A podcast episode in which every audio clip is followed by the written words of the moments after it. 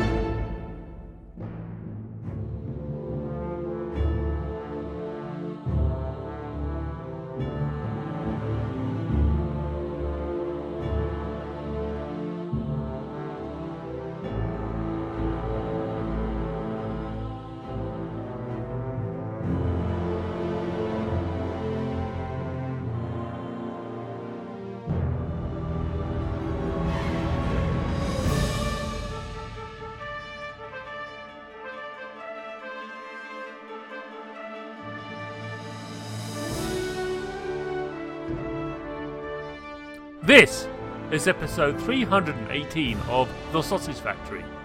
Welcome! In this episode, I chat to Jim Baker of Jim Makes Games about their satirical RPG, Guildmaster Gratuitous Subtitle. No, no, no. It's not a sub.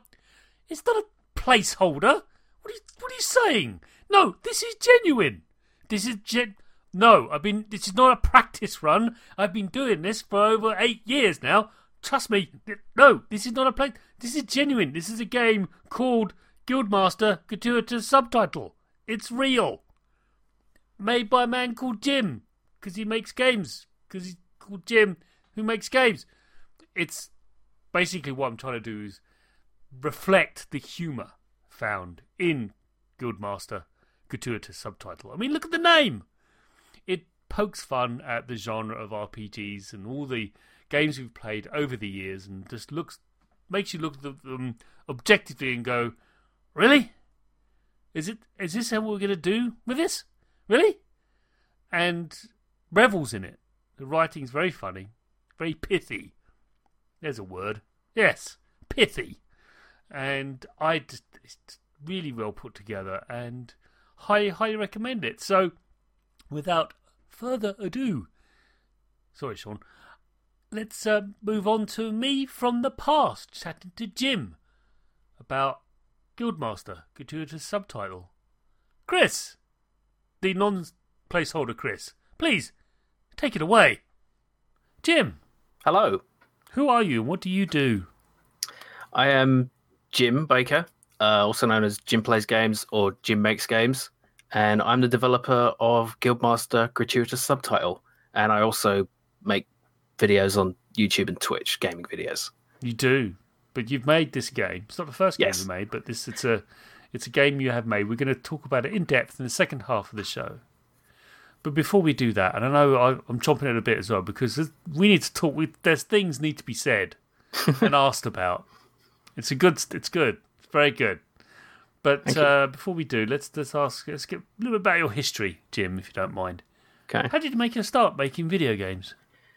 Uh, well, like how far do you want me to go back? well, you can go. I mean, I don't limit it. I honestly, you know, I say fetus, okay. it's fine. Right. You know, you you heard you know the loading of a ZX Spectrum game and like uh, got really drawn. Heard the high pitched squealing uh, through the womb. Yeah. I don't mind. That's that's that's pretty close to the truth. Actually, I, I, did yeah. actually get start started programming on the Spectrum. I never did anything serious with it because no. it was you know I was just messing about. When I got this, like when I got the Spectrum and I got this like manual that came with it. It was a beautiful manual and it had like description like you can make this pyramid get drawn on the screen and wow, I can do that and like and, and yeah, and it was amazing. But I never really like got into programming seriously. Um I studied at university still didn't really get into it seriously. I tried to get into 3D modeling for a while, um, which never really worked out. It just never really grabbed me. Um, for the longest time, I had this problem where I would, I would start a project and never finish it. You know, I'd get halfway through and I'd lose interest, and I'd start another project. I kind of flitted from one to another. And then in 2012, I made my first game fully. I made my first complete game. It's a very short game uh, with Adventure Game Studio uh, called Shitty Quest. And the reason it's called that is because it wasn't a high effort game. It was a game where I was just basically trying out the engine to see how it works. And I drew a really rubbish sprite and a really rubbish background, and and uh, and it, it weirdly started evolving into a full game. And like the theme of the game is conquering the demon of laziness, which I sort of was, and it became this kind of self realization thing that like I need to stop stopping these projects halfway through. I need to sit down and dedicate myself to one thing. And then I did that for a very long time, and I finally finished Guildmaster. So, yeah, that's, that's the brief story, I guess. That's very okay. Let's just break this down a little bit because you what you nailed something is something that most people who don't make video games don't really mm. understand. Is the act of completing a video game, completing, mm. completing the creation of a video game, is is Herculean. Uh, yeah. Because you would like to be in a situation where you build the basic framework and then you just basically send the code out and people have to compile it themselves. like, you, you, just run the code and it'll be fine. Why do I need to do right. a menu and an interface? Why do I need to bug fix? Just yeah. just work around the bugs. Yeah. Well, you figure it out. It's not that hard. I can yeah. figure it out. I'm you know I'm a lumpty. What do I do? No, no, it doesn't yeah. work that way. And, the th- um, go on. Finishing fin- finishing the project is the hard. Like getting started is easy. Getting a basic prototype going is easy and everything takes longer than you think. Like, take your estimated time and I add on 50%, and then add on another 50%. I keep doing that forever. And then at some point you're done, and, and you wake up one morning and wait, have I finished? Holy shit, I've finished. I think the key is I call it the idiot factor. Because right. it's like, not saying you're an idiot or anyone is. I'm just saying it's the human factor. It's just right. The, but to call it idiot factor, it piques the interest. Like, Wait, you could no, I'm not. I'm just saying you can estimate that's going to take a day. In reality, yeah. it's going to take four.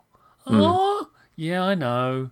You know, you'd like to think it's going to take 20 minutes, but in reality, it's going to take four hours, isn't it? Yeah. But I mean, it, it comes with experience. It's right into a green thing. I know. Yeah. it comes with experience, though, because I think I'm better at estimating time now than I was. Like, and, and, you know, the, the thing I learned most from this game is how to make a game and how not to make a game. Like, I don't really want to show anyone this code because it's kind of a mess, but like I look back at the old parts of the code that I did like a few years ago and I'm like, why did I do it this way? But it's like it's it'll take longer to fix it than it will to work with the broken code. So I just make it work. You know? Yeah, um, I mean, there's a very uh, Fez, okay, a, game made by right. a certain individual yeah, you know, who, who had uh, you know issues, uh, but he did say that he did all the pixel art himself. Mm. Uh, and the thing is, he was learning the act of the art of pixel art, mm. and it's, it's, easier said than done. And uh, as we all know, Fez is a, rightly celebrated game. It's still one of my favourite mm. platformers of all time. You know, I still haven't played it. It's hmm. it's it's a good one of those that's it's, yeah. It's, it, it matters. It asks questions. They're the, they're the okay. kind of games I like. The ones that uh, challenge what you perceive to be correct or as mm. as the universe is. Like actually, no, it's not like that. It's right. I did. I didn't know that. I thought it was just a fun platform game. But no, yeah, it's interesting. Okay. No, it. Yeah, it it talks about fourth dimensions and reality itself and its nature. So yeah, it's bonkers. Uh, well, now I'm interested. You so. can 200%, basically, you can 200% the game. Think on that for the moment. Is that just playing it twice? No. you need a notepad next to you when playing it. There's just anyway. Point is, wow. He uh, he did the he did the he did all the pixel art, hmm. uh, but unfortunately, by the time he got to the end, he got so proficient at doing the pixel art, he then had to go back to his earlier bits because they weren't as good as the the later Right. uh, art. so he had to. But you can get into an infinite loop there Indeed. because you will end up after having redone it. You're like, well, now I can redo it better, and now Yes. I can redo it better. And Yeah. so art is never finished, only abandoned. you know? Only abandoned, indeed, indeed, and indeed, when it goes out, it ceases to be yours. So that can be a that can be a troublesome thing too. But uh, and also, what tools did you use to make Guildmaster Gratuitous Subtitle? So I used Unity Right. and uh, for for you know as the engine uh, uh, and uh, Sprite and Paint.net for the graphics. Um, oh, I also used a nice little tool called Sprite Lamp for the for the lighting. yes, make I the- the- the like sort of- that. yeah. Very nice. It was it was it was it's a lot of tedious work to make that work, but basically you're making normal maps for the 2D textures, so you have some nice you know depth to the lighting. Hmm. Yeah. I mean, that's the thing about games like Guildmaster Gratuitous Subtitle is that it looks like a simple 16-bit game, but in reality, hmm. no 16-bit computer could even attempt to do what you're doing, Right. Because it would just collapse in on itself. Because Yeah. the lighting and all the other mum- number crunching going on in the background, it just mm. couldn't, it wouldn't be able to do it. So, my next question to you then is this: As a creator of things, and Jim, you are, whether you like it or not, what you believe you're influenced by most? What's the thing that you gravitate towards more than anything that then spurs you on to creative endeavors? Hmm. This is the kind of question I'm going to overthink. but um, so, do you mean specifically what in terms of making Guildmaster, or just in general? Both, but ultimately Okay. just in general. What what Right. what spurs you on? What's the thing? What is it? Or things? Well, the thing I I- I like when when a game creates a world, I think is the thing that's most enticing. Although I haven't like my ambitions way outstrip my uh, what I've done so far. Um, I have I have ideas, and I'm always having to write, rein, rein them back in because I want to make something so much more than I'm capable of, or have the time for, or can do in a reasonable amount of time. But uh, yeah, I'm getting off the point. Um, influences. I guess, like in terms of a game like Guildmaster, I was influenced by games that have um, tactical choices that matter. Like, there's so many games that I've played where it's like it's a strategy game or a tactical game, and my choices I don't see what how I could lose or how I could win any any differently than what happened. I like it when a game feels like it's got a lot of dimensions to it. There's a lot of choices to make and the choices matter. So games like Darkest Dungeon or Into the Breach, those are tactical games that really um, feel real because well not real, but they feel alive because there's a system there that you can understand and that you can play with. And when something goes wrong, you don't feel like the game was just unfair and you just rolled a dice roll and it went badly. You feel like you understand why it went wrong and you learn from it, and it really engages you and gets you into the into the world that's being created. And it's not just in tactical games, but in uh, open world games like I don't know Minecraft or something, where you're just you get lost in the world, you know. And there's the thing I really like about making games is that you can create a world. Like there's every other creative endeavor you can do, as great as they are. Like you make music and you've created a piece of music, and then someone just listens to it. You write a book, someone reads it. You make a movie, someone watches it. But only with a game can you create something alive that someone interacts with and becomes a part of. And that's the part that I think really made me want to do that. Is I, I want to make worlds. And I thank you for that. Because as a consumer of this Right. medium, one of the biggest things I love is exploring worlds others have made. Hmm.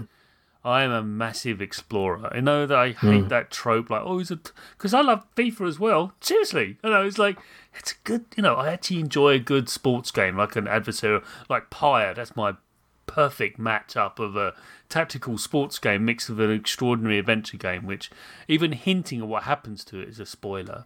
But you know that's Supergiant. What are you going to do? You know, um, and uh, that's and uh, that's a wonderful thing to say that you're inspired by creation of a universe of a world hmm. for people to revel in and delve in. Now I'm, you know, I'm, I'm slightly older, so for me, the I I lean on games like Final Fantasy Tactics or or Shining Force, the, the Shining Force games. They hmm. the the kind of words you're describing are very similar to what they did. You know, you're right. You're, basically, your actions have consequences Right. serious consequences.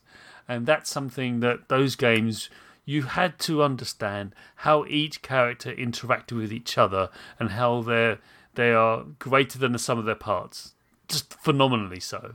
And once you figured out what those how they work together, you were very, very powerful in amongst but it's just figuring it out and understanding that maybe maybe the, the, the archer shouldn't be up up close and Right. you know, simple stuff. Yeah. Don't like put your this. glass cannon up front. Yeah. and don't don't don't put your you know artillery right up and because you know the, the wizard, Mm. you know, and it's all of this stuff. And you're right. The, the, we could go on about XCOM, XCOM and stuff. That's the obvious one that you may Yeah. be alluding XCOM to, definitely is. You know, but it does have content when you can you can Iron Man mode.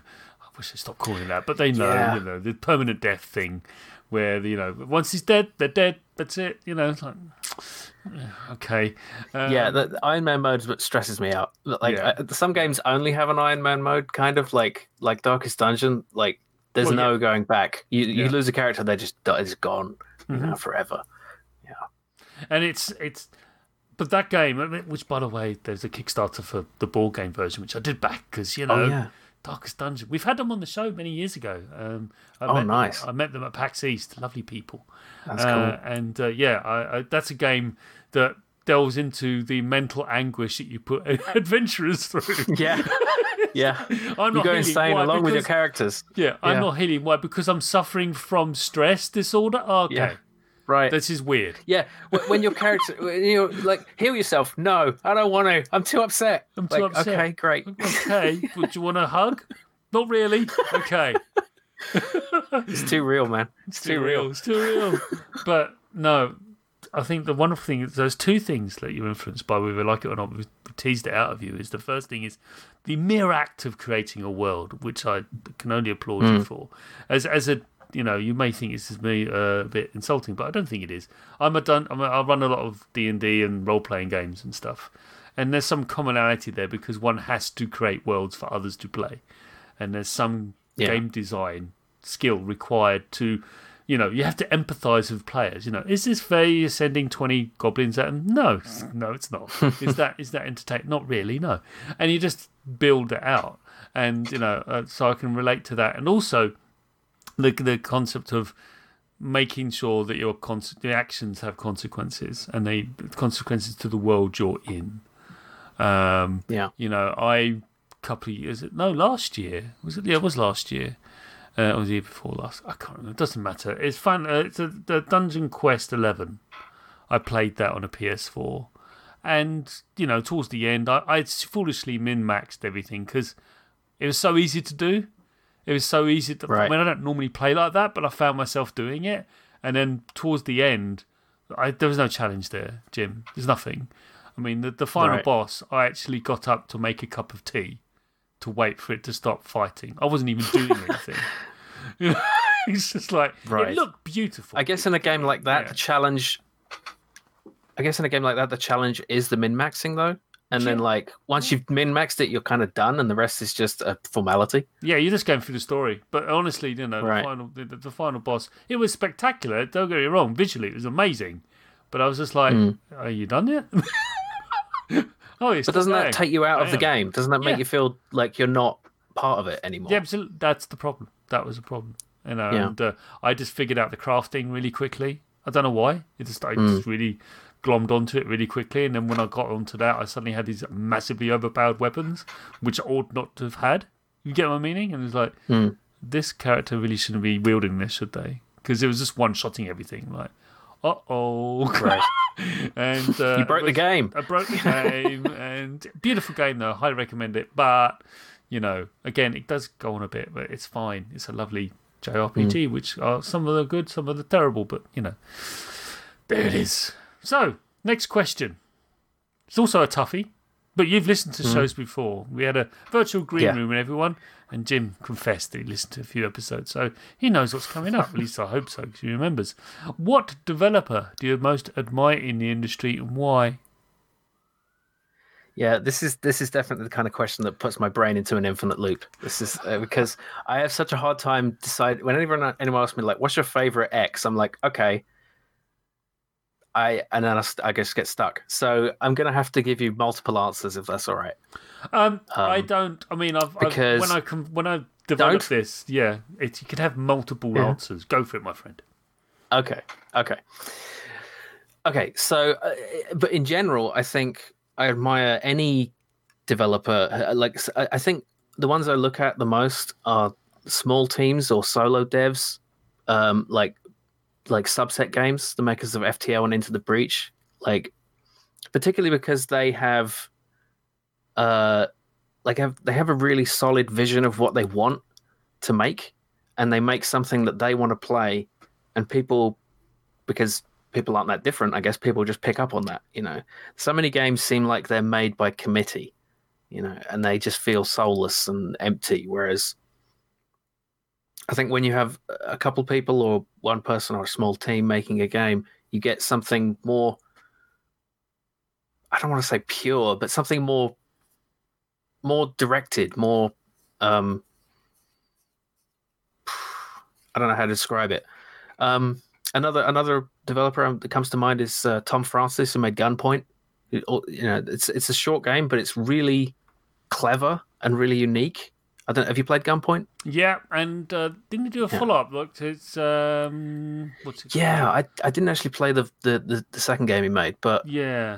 It's uh, oh god. like uh, it- to- Gunpoint was a great example of a of a like of of a world being created because not a world so much more like a a small world, but Yeah. every screen it was like there was so much going on, and there were these emergent mechanics and, and things that could happen, and you felt like you could really make chaos occur, you know, but controlled chaos. yeah, and it's your um, fault as well. Yeah, yeah, exactly.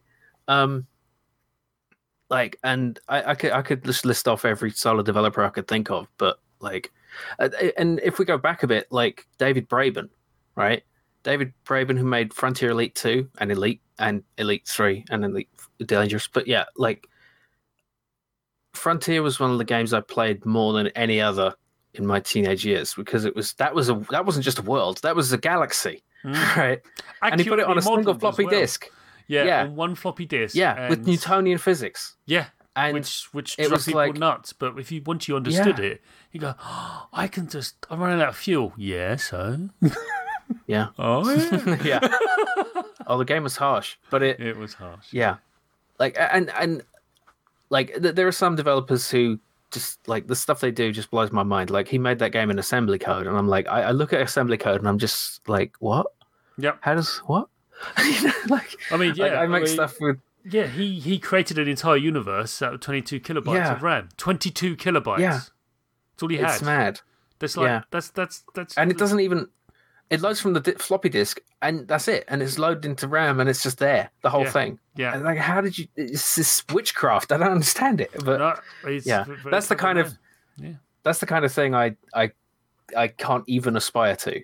Um, but yeah, really, I I think anyone who has a vision and pursues it and makes it work, you know, I think that's that's that's a developer I admire. It's it just doesn't seem right to to single out any particular one because they're all amazing. You know, Mm. like uh, Lucas Pope, Papers Please. You know, um, Toby Fox, Undertale.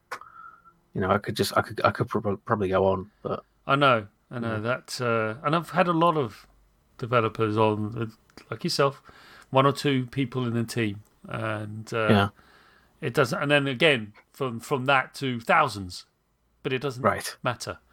You know, in that Yeah. regards, is that game. It's a game. Making games, whether it's thousands or three of you or one of you, Mm. it's yeah. But I- you're making. But don't you find that with when you have a game that has a thousand people making it, Mm. it kind of it does it feels more. I don't know what the word is. Just it doesn't have the same uniqueness, you know, because because it, I suppose I suppose because it's a business, you know. Ultimately, big games have to be predictable, you know, predict uh, predictably marketable. Like you have to make something that you know the This is- investors know is going to make money. This is very interesting. It's something we touched upon, and I've touched on before when I had large, largely developed games made by a large team of developers, and what we found is that they can still find the risks, my friend. Right, If they okay. Don't if they don't at all, they Right. stagnate, and that's something that the, the Right. investors are terrified of. So yes, I know Mm. what you're about to say that they're they're risk averse. Yes, they are because there's a lot of money riding on this. However, if they don't risk anything at all, then that's actually far worse for them, and it becomes that makes and- sense, And yeah. they actually have they have to push the boundaries, and it's it's it's really important. And it, what you can do, what I find when I'm playing those epic games, I call them epics because you know they are Yeah, um, you you really revel in the, the risk aspects, the bits where they go, they push the boundaries of where they haven't been before. You know, Hmm. Yeah. where I mean, I'm playing through Demon's Souls, the the new one on the Right. PS5, and that's they've gone to places they maybe shouldn't have done, or they pushed it Hmm. and went to because I still have the PlayStation 3, a PlayStation 3 that still works, and and and a PS the original PS3 version, and I'm comparing the two, and it's it's leaps and bounds more entertaining for a variety Hmm. of reasons that I don't bore you with. But and that's it's because they made risk because they know that uh, yes, it's a launch title. It's going to be a very high profile launch title, rightly so. Uh, so it's going to sell anyway. But even still, they're going to push they because they have to they have to take these risks. But I do take your point that yes, it, it can be homogenized and, and dull. But if they don't push the boundaries, then it becomes um, moribund. yeah. Uh, I mean, don't get me wrong. I I I, like, I love Skyrim, right? Mm, and that's you know, and and Fallout Four, and Yeah, yeah. you know, it's but yeah, I think I think it's I guess it's easier for small developers to Yeah. to innovate because there's not as much invested, you know. No. But yeah, I, I, it's it's an interesting point. I, I I should think about that. Yeah, yeah, you know, they are still making games. It's just Yeah. the major difference is the Yeah, I don't- I don't mean to be- yeah, infinite. Yeah. Whereas, Yeah. yeah, yeah, that's that's the thing. Yeah, So I think it's a it's a it's an extraordinary thing where the platforms are so powerful now, Mm. so powerful that it, you know one of the things I, I love to talk about on this show is the concept of memory leaks. Now, historically, memory leaks would be detected very very quickly because the memory would fill up because the machines they're running on don't have a lot. But now yeah, they spend you know you could be playing a game four or five hours and all of a sudden why is it slowing down? right. What's it? Oh. Yeah, you know, you check your performance and you, oh, you filled my memory with junk. Yeah, yeah, because you Yeah. just, you've been pumping out data that's not needed and off it went, uh, and you didn't Yeah, seal I- it up. with a game that as complex as a AAA game, like Mm. p- people people give AAA developers a lot of um, criticism for you know bugs that, that pop up and and uh, and stuff. But like games like that, they're so complicated and there's so many things that can go wrong. Yeah. You know, debugging a, a small indie game is a lot is exponentially simpler Mm. than than something like like an Assassin's Creed or Elder Scrolls game or something. Yeah, yeah, yeah. Speaking of other games, Hmm. what are you playing right now? Uh, I've been playing Subnautica quite a bit. Oh, tell me about this. Sell it to me, sir. Okay. Go on. Oh, uh, have you have you played it? You haven't No, played it. That's why I'm asking you. Sell it to me. Right, of course. Yeah, that makes sense. Uh, What is it? so it's it's a you you you crash land on a an ocean planet right. um, in your little uh, life pod, and you have this sort of sort of pseudo Star Trek level of technology. So you're pretty well equipped to survive, but it's just you, and you get some radio messages coming in, and there's fish everywhere, and a lot of them want to eat you, and and it's it's a survival crafting game, and you have to sort of swim out, and you use these sort of high tech tools to build habitats and new tools, and you find resources, and basically the, the aim of the game is to get off the planet, and the interesting thing about it is that I don't want to spoil too much because there's a lot of surprises. Um, but the interesting thing about it is a lot of survival crafting games seem to be sort of endless. You just kind of you you know you you you you work up the progression tree, you build bigger bases, you get higher level items, and you just kind of at some point you just fade away from the game and you're done with it. But in Subnautica, you have a real goal. You've got to get off this planet, right? You've got to get back to civilization.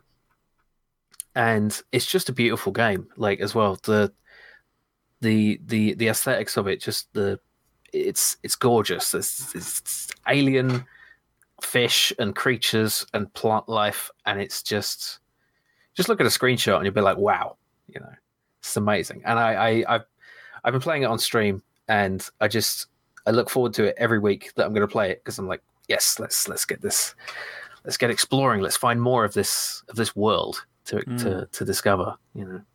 You're like me, then, also... like you know, finding new worlds and stuff and discovering. And yeah. definitely sold it to me. At the moment, I'm mm. uh, I'm streaming weekly a game called Hellpoint, which is uh, oh nice, which is uh, basically a Souls-like but sci-fi universe, and uh, oh, basically things have gone horribly, horribly wrong on this space station.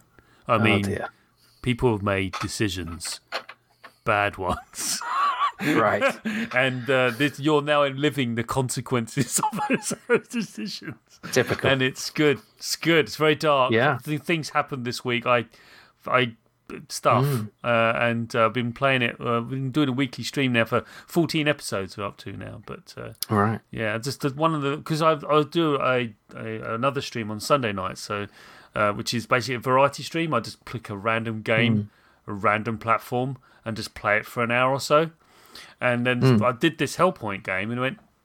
One of the listeners, what viewers, went. Um, did could you just like finish this rather than just do this one off? Because I think this looks interesting. I went, yeah, you're right. So I'd started doing it, and it's been really successful. So uh, yes, um, and you you tell me about, about the next game you're about to. You, another game you're playing as well as Subnautica. Uh, yeah, I've just been playing a lot of Into the Breach. Okay. Uh, do you know Into the Breach? Oh, very much so. I know FTL. Yeah. Um, yeah. Yet to actually start playing Into the Breach because distracted by many, many things. What a time right. to be alive, Jim. Jeez. Yeah. Too many games. too many yeah. games. Great, it's a great time to be making games. Yes, yeah. it's but, but uh, it's yeah. just so many, so many. Go on. Yeah. Um, it's yeah, uh, like I I play. It, it's it's interesting in that you can actually finish the game quite quickly. Um, mm. like I finished the game you know, in like the first few hours of playing it. But then the replay value, you know, and it's the same campaign every time. But the the strategy in the, and the tactics in Into the Breach, it's it's so precise and so well designed. It's almost like every level is a randomly generated puzzle game. Um, because there's no randomness in the combat, so there's no dice rolls. It's like it's like a chess game, but but I don't like chess. So no. you know, yeah, but it's but it's and it, it really engages the brain. Like I, I, I can't play it for too long because I get tired mentally because it's so you know, and I, I start making mistakes. And that's one of those games where there's almost always a solution and it can be really complex to figure out, but when you do, it's really rewarding.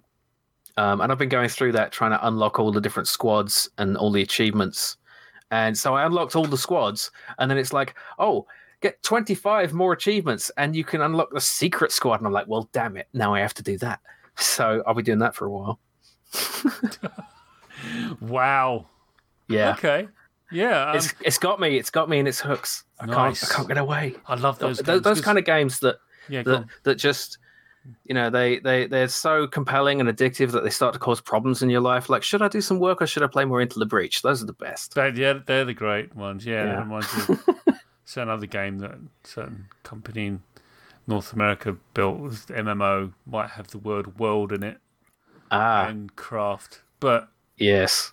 might have a small word in between those as well um it might be war. But yeah you can't take a drink, listener, because I didn't say the full title. Put it down. Put a drink down.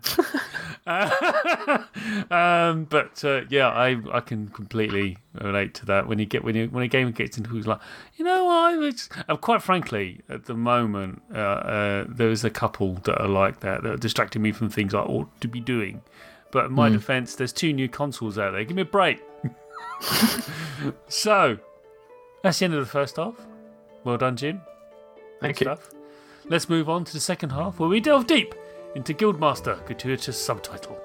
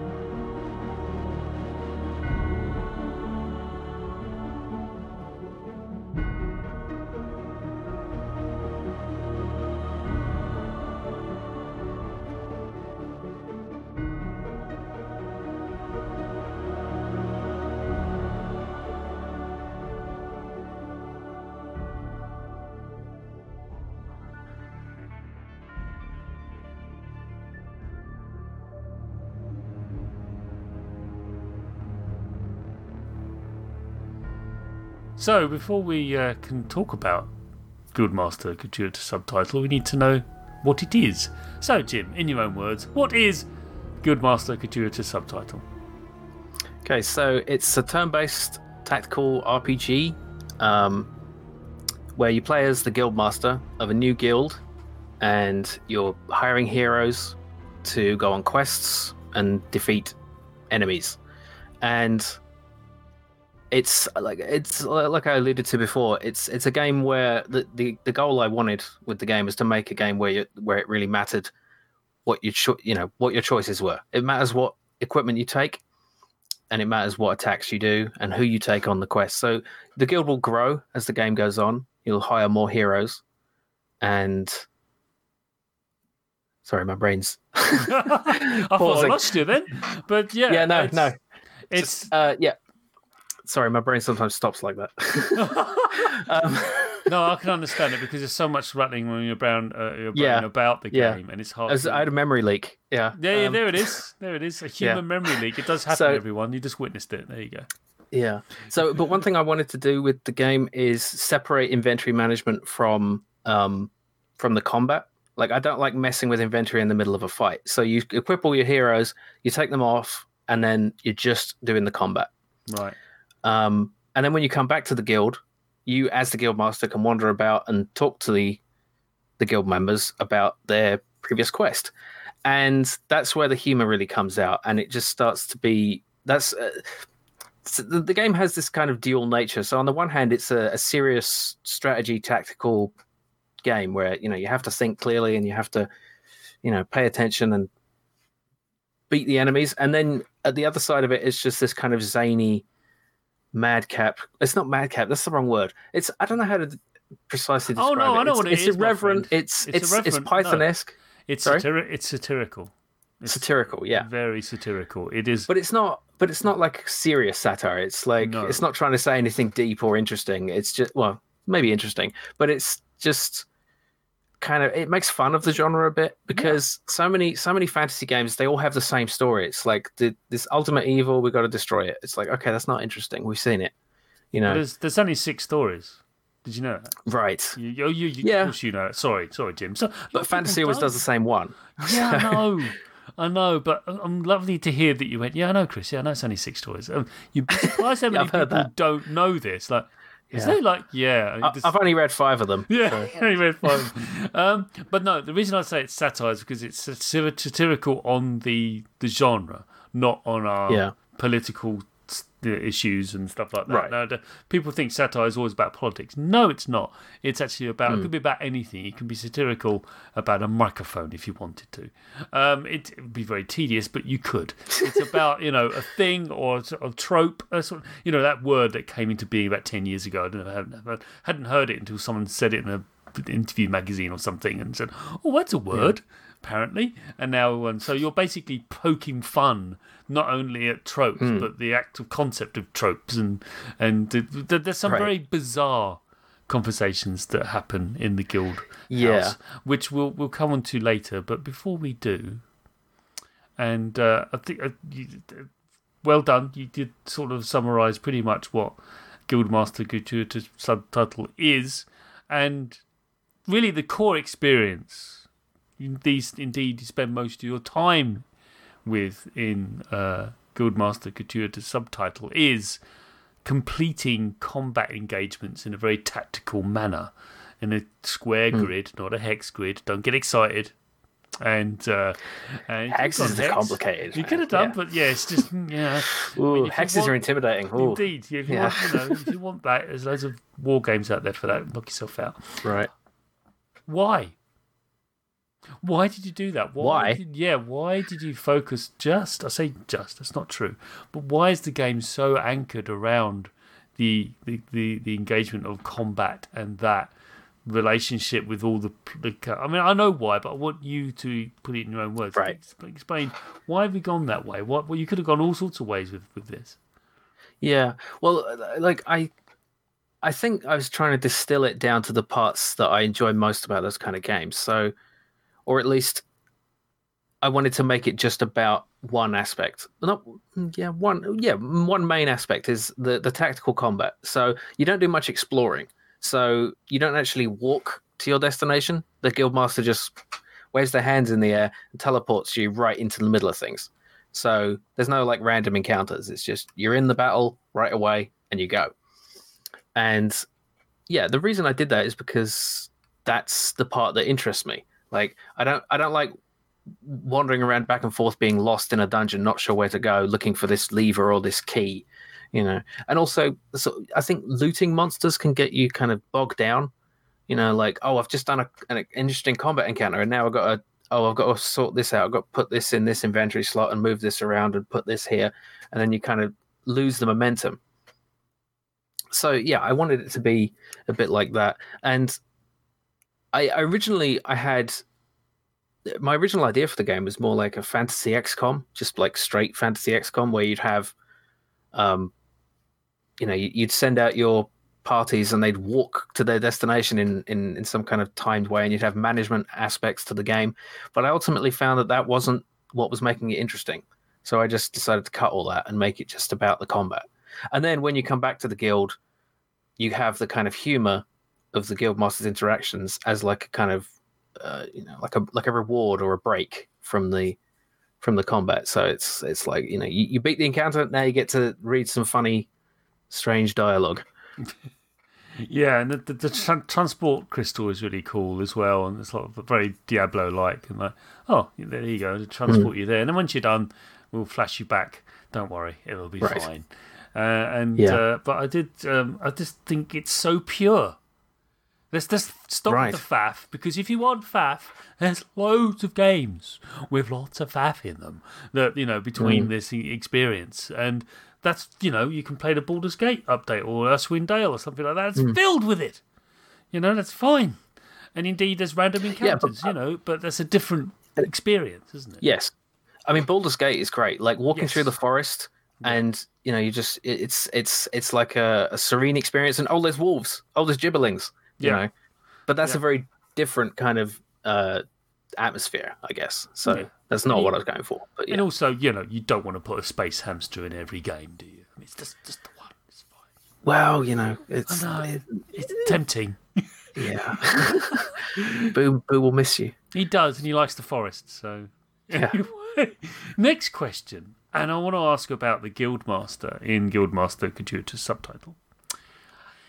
He's got powers, or he or she. Apologies, Mm-hmm. they better still. They have powers. Yeah. Where do these come from? Right. Yeah. Sorry. Where do they come from?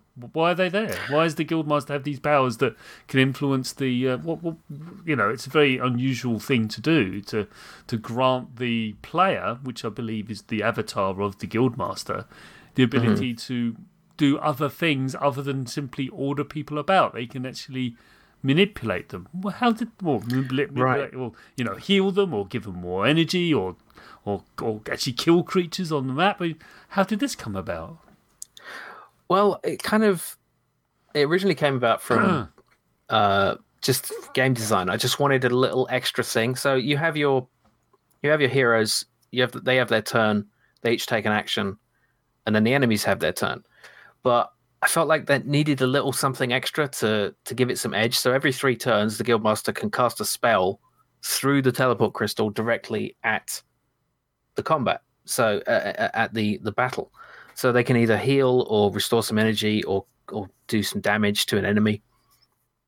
And it just adds a little bit of extra tactical spice to the to the uh, to, to to the meal of the game, I guess. Mm. And just- it's really nice to be there, though. I love it. It's really comforting because it can get you out of a bit of a hole, can't it? Yeah, I mean, it. I think it, it's also there for the story element as well. I, I say story. It's a bit of a. It's a bit of a. You know, it's not. It's not a grand uh, fantasy epic. It's. It's a rather silly story, but um, Yes. is the, the Guildmaster is there for the humor. You know, to be the kind of.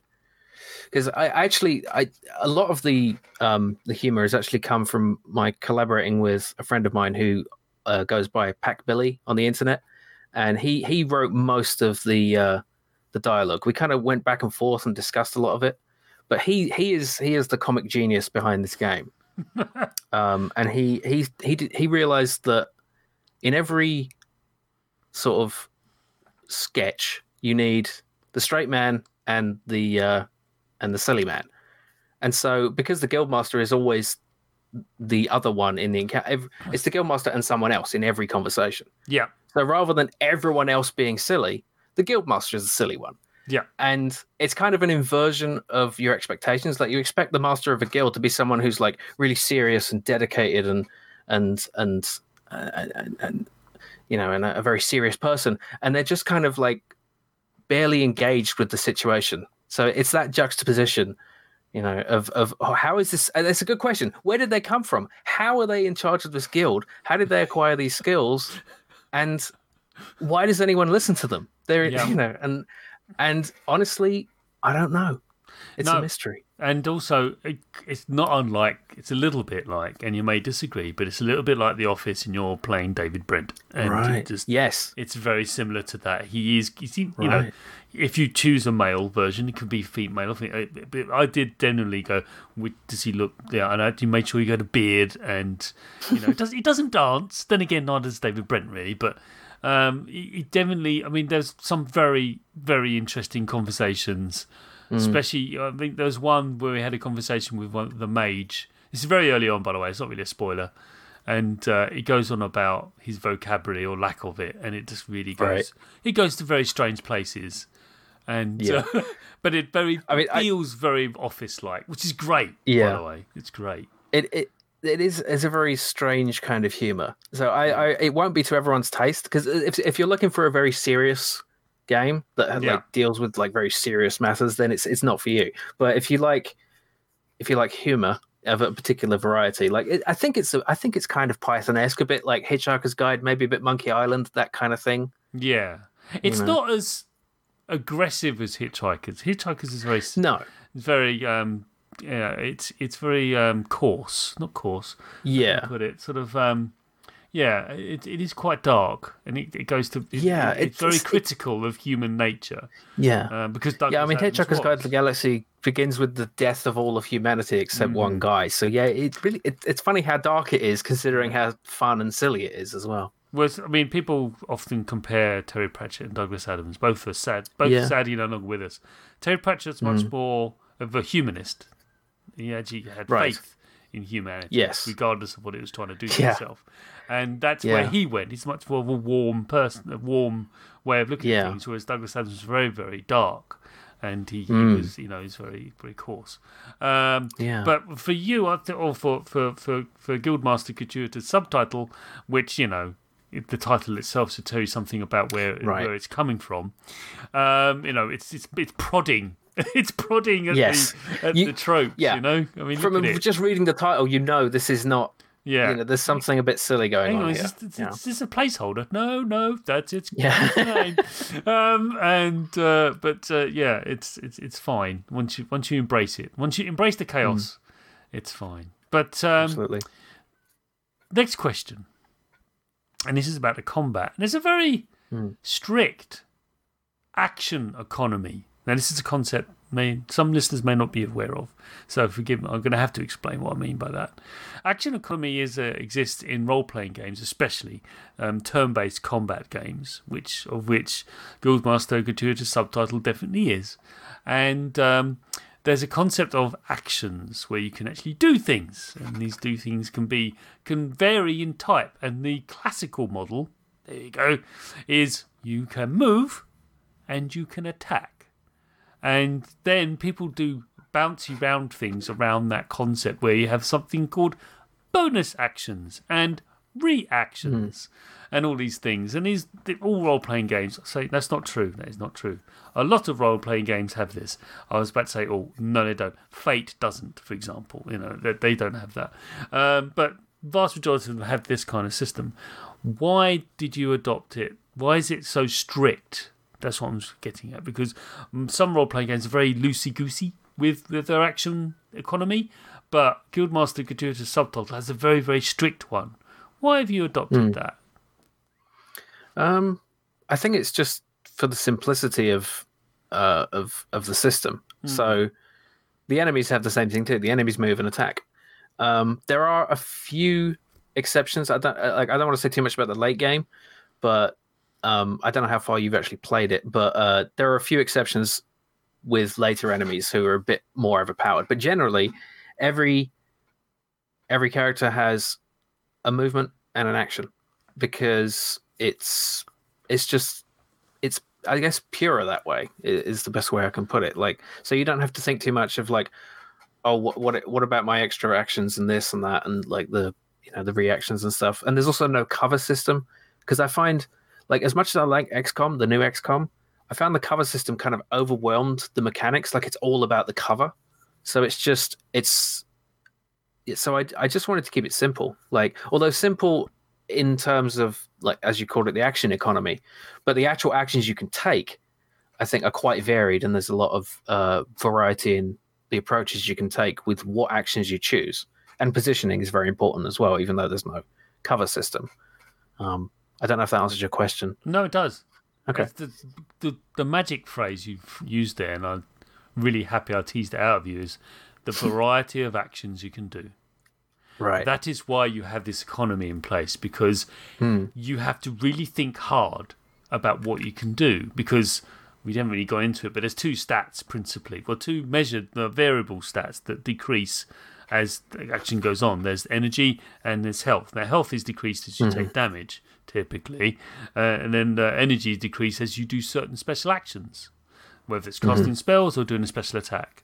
And, you know, that then determines what kind of variety of actions you can do. So from the outset, from the beginning, you you have the full gamut of your equipment and your abilities, which are in many ways quite formidable. Uh, um, but in other cases, they're they're not so. And well, sort of later on in the engagement, you're running out of energy. Some people are running out of health, and you're having to really sort of outthink. And there's still still three enemies left, and it's like, well, what are we going to do? How are we going to cope with this? I mean, um, uh, for me, I always do the folk. I do what I call the Super Star Destroyer um, strategy. Super Star Destroyer strategy is taken from Return of the Jedi, where Admiral Ackbar says, "Concentrate your firepower on the Super Star Destroyer." right. And so that's what I do with. I, I did it the other night when we were playing D and D, and uh, you know online because that's what we have to do these days at the moment.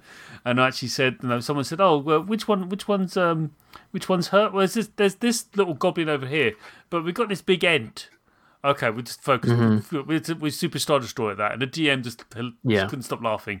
So yeah, yeah, do that. That's now a verb, Yeah. Chris. Yeah, we, we're gonna superstar destroy that end, eh, and basically concentrate all your firepower on that. And it sometimes works, sometimes doesn't. You know, it depends on the situation. Well, it- It depends because sometimes it's just a bullet sponge, right? Yeah. And it doesn't actually have a lot of damage output. So Yeah. targeting, uh, taking out the few smaller enemies that can do a lot of damage Yeah. can be more important. Like that would be the equivalent of taking out the bombers Yeah. rather than the aircraft carrier kind of thing. Yeah. Absolutely, and like, it it it, it work. It depends on the situation and the engagement. Like Exactly. you do want to take out the casters. That's the other thing. You know, when, Right. I, when I'm running a game and I go, oh, I've got a caster uh, NPC. I'm going to open this engagement. By the way, take it out. That's my only, that's my only tip to you right now. Anyway, who's next up? You know, the roll for initiative, I think. But yeah, take out the casters. Otherwise, I will murderize you. Uh, Well, I won't. The caster will. I'm just a DM. I'm. I, what do I know? It's not my you. fault. It's not me who killed you. It's the wizard. um, so, anyway, last question. I know all good things must come to an end, but here we are. The presentation of Guildmaster Gratuitous Subtitle is very retro, to the point of it feeling or looking like a late 1980s game. Uh, uh, the major difference being it's actually fun to play. Oh, Oh, oh, yeah, you've I hurt a few there. people with that. Oh, Yeah. no, yeah. There, oh, there they go. Bye. Shots fired. Shots yeah. fired. uh, it's not fair. There's been there was lots of really good games back then, but some of them, were, yeah, you know, some of them were just incomprehensible gibberish. Um, yet the so, but we've spoken about the, the text of the game and in the, the adventure, and there's lots of really really funny out. I don't want to repeat what's been said. We've already hinted at one exchange. It's really really funny stuff. Uh, it's very irreverent and self-aware. Was this presentation and this delivery of dialogue was it a core concept from the of the of um, Guildmaster Gratuitous subtitle? Was that always a core concept of the game from the outset, from its design? It's funny you ask that because actually, no. Like, originally, I was very focused just on let's make a really good tactical game. Mm-hmm. And the story was kind of always an afterthought because I'm not a good storyteller, honestly. Like, I'm not a great, st- I'm an okay storyteller, I guess. Um, as you can tell by the way I've responded to questions on this podcast. But um, I'm getting off on No, a sidetrack. right. Anyway, so no, the question, yeah. So um, it wasn't, it wasn't at all a part of it, and it was part I struggled with because when I when you start with the mechanics and the story is just an afterthought, that's what the story feels like an afterthought. And I wrote a whole story about it, and it had all the trappings of a you know the standard fantasy story like the, these elemental creatures coming to destroy the world and we must you know banish them and save the world. And it's like well this is boring. We've heard this a hundred times before and it's been presented a lot better. So i realized i needed something different. So that's where i turned to my friend and former collaborator packbilly uh, who i mentioned before who also did work on uh, shitty quest with me. Um, which I actually wrote most of, but he kind of added his voice and some tweaks to the humor to sharpen it up a bit. Um, and I think he, as we work together on that to make the to to turn it around into like like a satire, into kind of a more irreverent game, it really added the cheese to the omelet. You know, it was quite bland before, and it was it was still a good game, but it didn't have that spice that made it really pop, I guess. Right. Um, so yeah, it is kind of it is something that came late in development, but I think that it really is something that turns it from an okay game into a good game, if I if I dare say so myself. You know, No, you're right to say. Otherwise, I'm trying to be too, I'm trying to be humble, but I'm not good at it. no, so, it's just, yeah, terrible. Um, but uh, it's, I think it's a right move because you could have, Yeah. and you could have gone, you know, completely straight down the line. Mhm. Although it's another, and it would have got lost in Yeah. the great swathe of of of uh, uh, action RPGs or sorry, tactical Yeah. action RPGs, and it's like, nah, nah, let's let's just go a bit nuts. Let's Yeah. just go. Let's just Yeah, laugh. let's have some it fun with it. to the point Yeah. where you're almost but never quite laughing at the player as well. Like Right. you're getting suckered into this, aren't you? Yeah. So there you, I mean, why are you? wh- wh- What's the point? What about the kobolds? What's about their point of view? where, what, you know, where Yeah, are they? right. What's their view? You know, I mean, Yeah. what is it with with paladins and burning kobolds? What is it about that? You know, it's just. yeah. So it's Yeah. it's it's wonderful. That it's, it's it's it needs to be said more. But uh, Right. no, and also the visuals. Why why did you go with that? Why did you make it? You could have expanded it and made it more, but you just went full on 1980s. So well, why did you do that? Um, I mean, I, I guess it wasn't an entirely conscious thing. I kind of just started with, um, with some character designs. Actually, the characters the characters were originally designed by an artist that I work with, um, and he. Because because originally I had a very an even more simple idea. It looked more eight bit, right? The original mock-ups of the game looked kind of eight bit, Right. and then this artist uh, friend of mine, he he offered uh, his name is Ado, and he he offered to create the, the character art for the game, and I was like, wow, that's amazing. Because I'm not, I, I'm I'm decent at pixel art, but I'm not great at characters. People are the hardest things to draw. yeah. you know. Yeah. Um, and he he he offered to do that. So then I was like, okay, that was uh, and and that kind of shifted the art style a bit into something uh, a little more detailed, but still that kind of pixel art thing. And I, I think I just drew something that I like to look at. Really, like that's just it's, it's as simple as it simple answer as it is. That's just like Okay. I, I love I love that style. I love that, love that retro style. I love pixel art. I'm obsessed with it. Um, nice. No, I just, and it's, it's- I, it's really yeah. the the contrast of colours is fantastic. mm. I mean, you've really, Yeah, I, I like I like it you've going to be colourful. Yeah, You know, yeah. yeah. It's not Um, you know Sega Blue Sky, but then again, do we have to do all that all the time? right and i think the the the the visuals are not like you wouldn't get the impression the game has a sense of humor necessarily from the visuals that's one thing is is so there's a lot of games that are humorous games which you can tell they're humorous games just by looking at them like the present like it's kind of cartoony and there's like uh, exaggerated movements and animations and stuff but i think that helps the juxtaposition of the straightforward visuals with the irreverent story that kind of contrast helps make the the humor sort of pop more Absolutely, and even the opening tutorial is just, oh boy, things Right. happen. Yeah don't skip the tutorial there's some there's some don't good skip stuff in the tutorial because it's just it really. If you want to know the the tone of Yeah. uh, Guildmaster Gratuitous subtitle, then Yeah. if you haven't figured it out by the title, you will figure it out in the tutorial. Like yeah because it, it i mean you yeah yeah you can skip the tutorial but that's more there for people who want to replay the game like Yeah. a second time yeah, because yeah, yeah.